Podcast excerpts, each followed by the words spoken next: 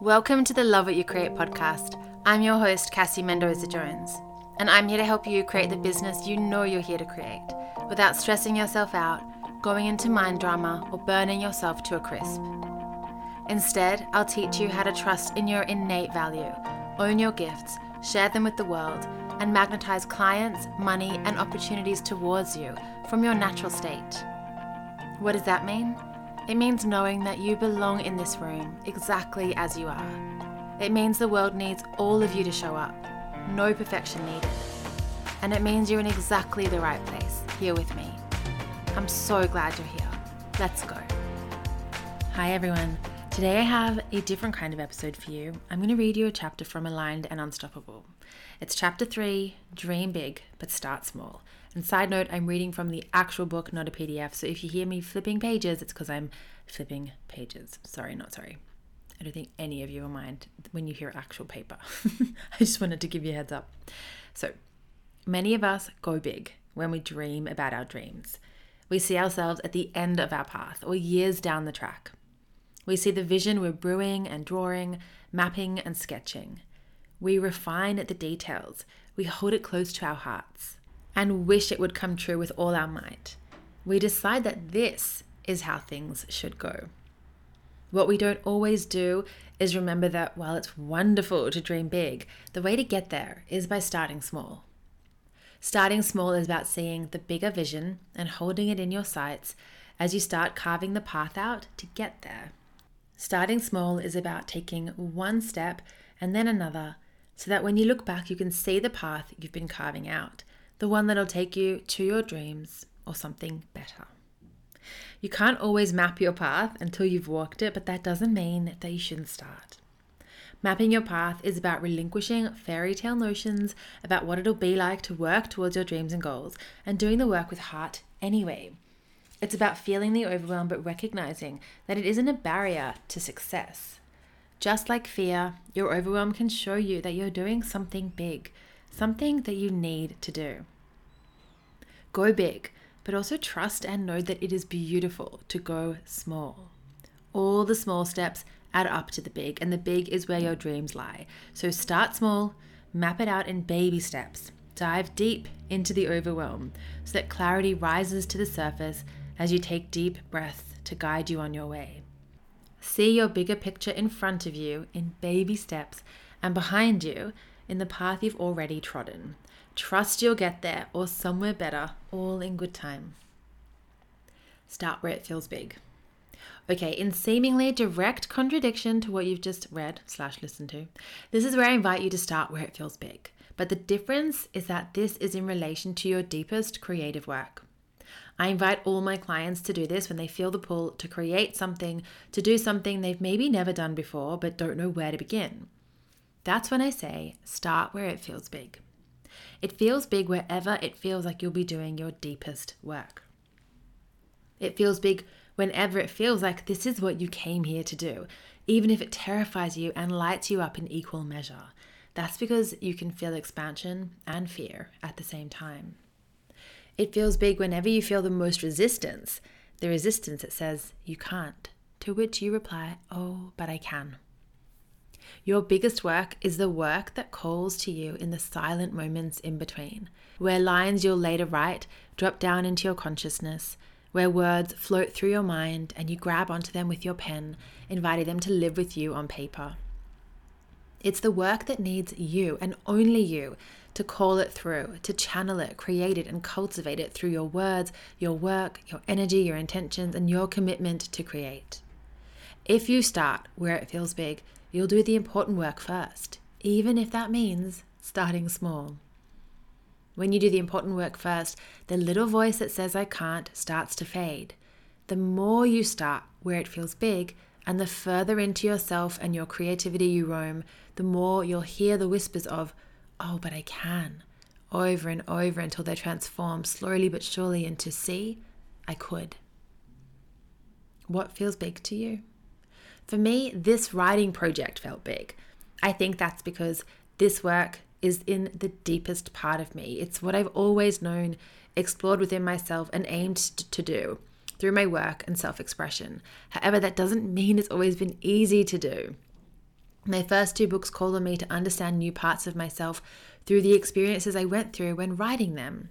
This book, however, overwhelmingly and simply called on me to embody what I already knew to be true, to deepen how I already live, to continue to clear away fears and clear them away and clear them away, to more fully commit to what I already create, write, and believe, and then to help you do the same.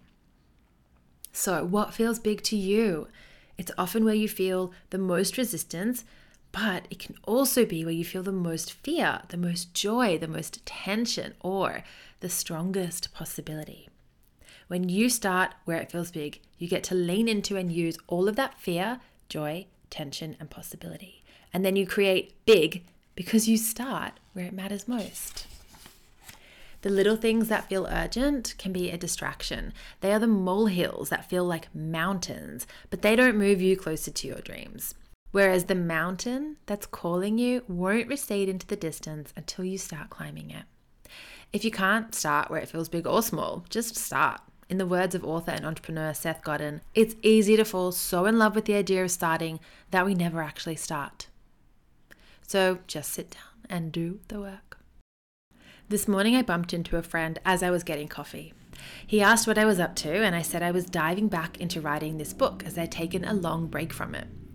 Sometimes that's good though, right? He asked. Yes, it's very good, but I'm now ready to get back into it, I replied.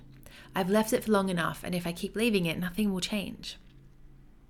The idea of starting can be intoxicating. It's like that feeling I used to love before a new school year started.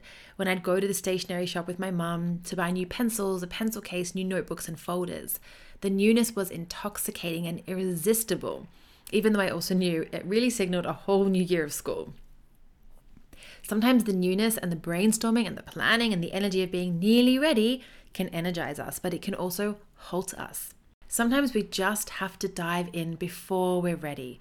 It's the only way we'll know if this new path is for us. It brings our dreams and desires out of the ether and into reality and practicality. It makes us intentional in our thoughts and actions. How can I rise to meet this dream of mine? So just start. Give yourself the chance. So many people don't because fear and smallness and insecurity and procrastination get in the way. Let your overwhelm be the catalyst that fuels you. Let your perfectionism be a mirror guiding you through what's not working and into what does. So here are some journaling prompts for you, and these are on page 21 of Aligned and Unstoppable. What's feeling big for you right now? What's holding you back from getting started? What's overwhelming you? Get it all down on paper. You'll see what matters, what doesn't, and what'll get done without you worrying about it. And then what do you need to do, say, release, or take action on in order to begin or continue or move forwards? And here's a visualization for clarity. So close your eyes if you're not driving or walking. Place one hand on your forehead, covering your third eye chakra, the space between your eyebrows, and one hand over your heart. Your hand on your forehead is also holding your emotional stress release points to help shift any stress or tension around this. Take a deep breath in and out of your nose. Center and ground your energy. Visualize yourself taking one step in front of the other in the direction you wish to go. Leaning into what feels like the next best step for you. Trusting whatever guidance or insights drop in. Really feel what this might look like, or really feel what it feels like for you. Spend a few moments here and let any other guidance or inspiration about your next steps, about where you're heading, about what you're doing, about what's most important, let it all drop in.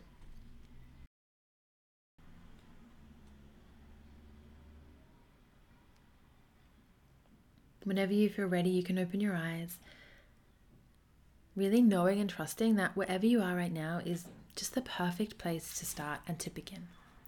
And here's the aligned and unstoppable affirmation for you. You can repeat it after me if you want. I let myself take one step in front of the other in order to weave the path that's most aligned to me. I do the work that feels big, the work that calls to me the most the work that won't let me forget it. Ha, deep breath in. If you'd love to do this work with me, come over to the link in my show notes. You can check out my current coaching offerings. You can jump on the list for the next round of the Aligned and Unstoppable Mastermind. You might want to join me next weekend in real time, Saturday, the 27th of May, for my Start to Scale workshop which is going to help you to incorporate or grow a group coaching element in your business to scale your income and your impact. And I've got lots of beautiful coaching offerings all of the info is at the link in my show notes. If you want to chat with me about joining Start to Scale, about joining the mastermind, whatever it is, whatever's jumping out at you, come over to Instagram, send me a DM, or you can book a call via my website, link in show notes. And of course, any questions, I'm here for whatever comes up for you. I hope you enjoyed that episode. I really loved reading that to you. I feel super calm after reading that. I hope you feel that too. I hope that came through. Uh, lots of love to you, and I will catch you on the next episode. If you liked that episode, you will love my free workshop on how to download your divine business plan. This workshop will help you see what gems your business has in store for you and give you so much more confidence about how to communicate with your business to receive the guidance, insight, and intuitive instructions on your next step. The replay is available for you right now via the link in my show notes. And once you've tuned in, or if you just want to share something that's landed for you on this episode, come over and find me on Instagram at Cassie Mendoza Jones. I would love to hear from you. Okay, that's it for me for this episode. I hope to catch you on the next one.